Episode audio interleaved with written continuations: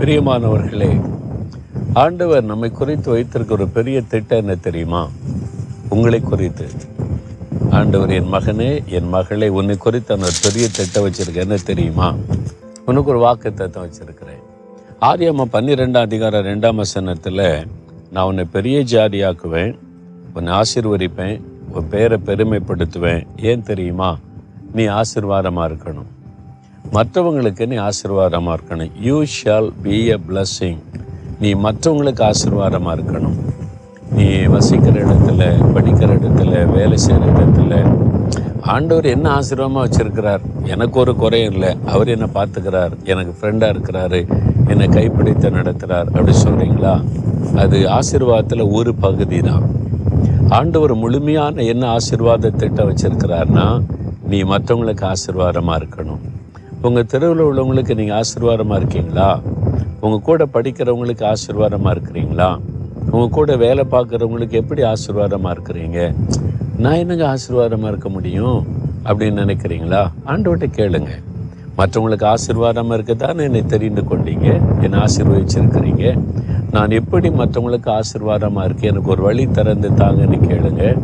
ஆண்டவர் அற்புதமாக வழி திறந்து தருவார். ஆப்பிரியமானவர்களே ஆண்டவர் வழி திறந்து தருவார். உங்கள் தெருவில் இருக்கிற குழந்தைகளுக்கு டியூஷன் சொல்லி கொடுத்தீங்கன்னா நீங்கள் மற்றவங்களுக்கு ஆசீர்வாதமாக இருக்கிறீங்க. உங்களுக்கு தெரிஞ்ச தையலை ஒரு நாலு ஏழைகளுக்கு சொல்லி கொடுத்து அவங்களும் தையலுக்கு பழக்கி விட்டீங்கன்னா நீங்கள் அவங்களுக்கு ஆசீர்வாதமாக இருக்கிறீங்க. ஒரு கவலையோட துக்கத்தோட வேலைக்கு வருகிற நண்பரை பார்த்து ஒரு பத்து நிமிஷம் அவங்களுக்கு ஒரு காஃபி வாங்கி கொடுத்தோட அன்பாக பேசி நான் உனக்காக ஜெபிக்கிறேன் கவலைப்படாது இதெல்லாம் மாறி ஆறுதல் படுத்தினீங்கன்னா நீங்கள் உங்களுக்கு ஆசீர்வாதமாக இருக்கிறீங்க. வாரத்தில் ஒரு நாள் ஒரு ரெண்டு மணி நேரம் அரசாங்க ஆஸ்பத்திரியில் விசிட்டிங் டைம் இருக்கும். அங்கே போய் யாருமே பார்க்க வராத அனாதை மாதிரி படுத்திருப்பாங்க. அவங்கள்ட்ட போய் அன்பாக ஒரு நாலு வார்த்தை பேசி உங்கள் சுகத்துக்காக நான் ஜெபிக்கட்டுமா? ஏசு உங்களுக்கு சீக்கிரம் சுகம் தந்துடுவான்னு சொல்லி ஜெபிச்சுட்டு வந்தீங்கன்னா நீங்கள் ஆசீர்வாதமாக இருக்கிறீங்க. எத்தனையோ வழி இருக்குது. நீங்கள் என்ன செய்கிறீங்க நீங்கள் யாருக்கு ஆசீர்வாதமாக இருக்கிறீங்க? அப்போ ஆண்டவர் கேட்பார் நான் உன்னை எதுக்கு ஆசீர்வதிக்கணும்? நீ மற்றவங்களுக்கு ஆசீர்வாதமாக இருப்பேன்னு நம்பித்தானே உன்னை ஆசீர்வதிச்சு உயர்த்தினேன் நீ யாருக்குமே பிரயோஜனமாக இல்லாமல் இருக்கிறியே? அப்படின்னு கேட்டால் என்ன பதில் சொல்லுவீங்க? தொற்காள் என்ற பெண் பிறவிகளுக்கெல்லாம் உடை தைத்து கொடுத்து ஆசீர்வாதமாக இருந்ததுனால ஆண்டவர் மறித்து போனவளை உயிரோடு எழுப்பினார்.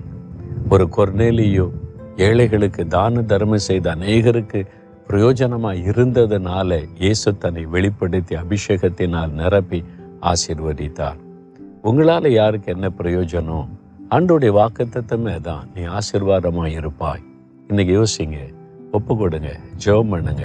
நான் எப்படி மற்றவங்களுக்கு ஆசீர்வாதமாக இருக்கிற எனக்கு ஒரு வழி நடத்தல் தாங்கன்னு கேளுங்க. ஆண்டவர் அழகாய் நடத்துவார். நீங்கள் மற்றவங்களுக்கு ஆசீர்வாதமாக இருப்பீங்களா? உலகத்துக்கு நீங்கள் வெளிச்சமாக இருக்கணும். மற்ற ஐந்தாம் அதிகாரத்தில் இயேசு சொன்னார் அதுக்கு தானே நம்ம அவருடைய பிள்ளைகளாக இருக்கிறோம். அதை செய்ய தவறினா பாவம் செய்கிறவளாக இருக்கிறோம். அதனால சுயநலவாதிகளை நாம் இல்லாதபடி மற்றவங்களுக்கு ஆசீர்வாதமாக இருக்க அர்ப்பணித்து கொள்ளுங்க. ஆண்டவர்கிட்ட ஒப்பு கொடுக்குறீங்களா? உங்களுடைய கரத்தை நீட்டி கொடுத்து ஆண்டவரே உங்கள் கரத்தில் என்னை ஒப்பு கொடுக்குறேன்.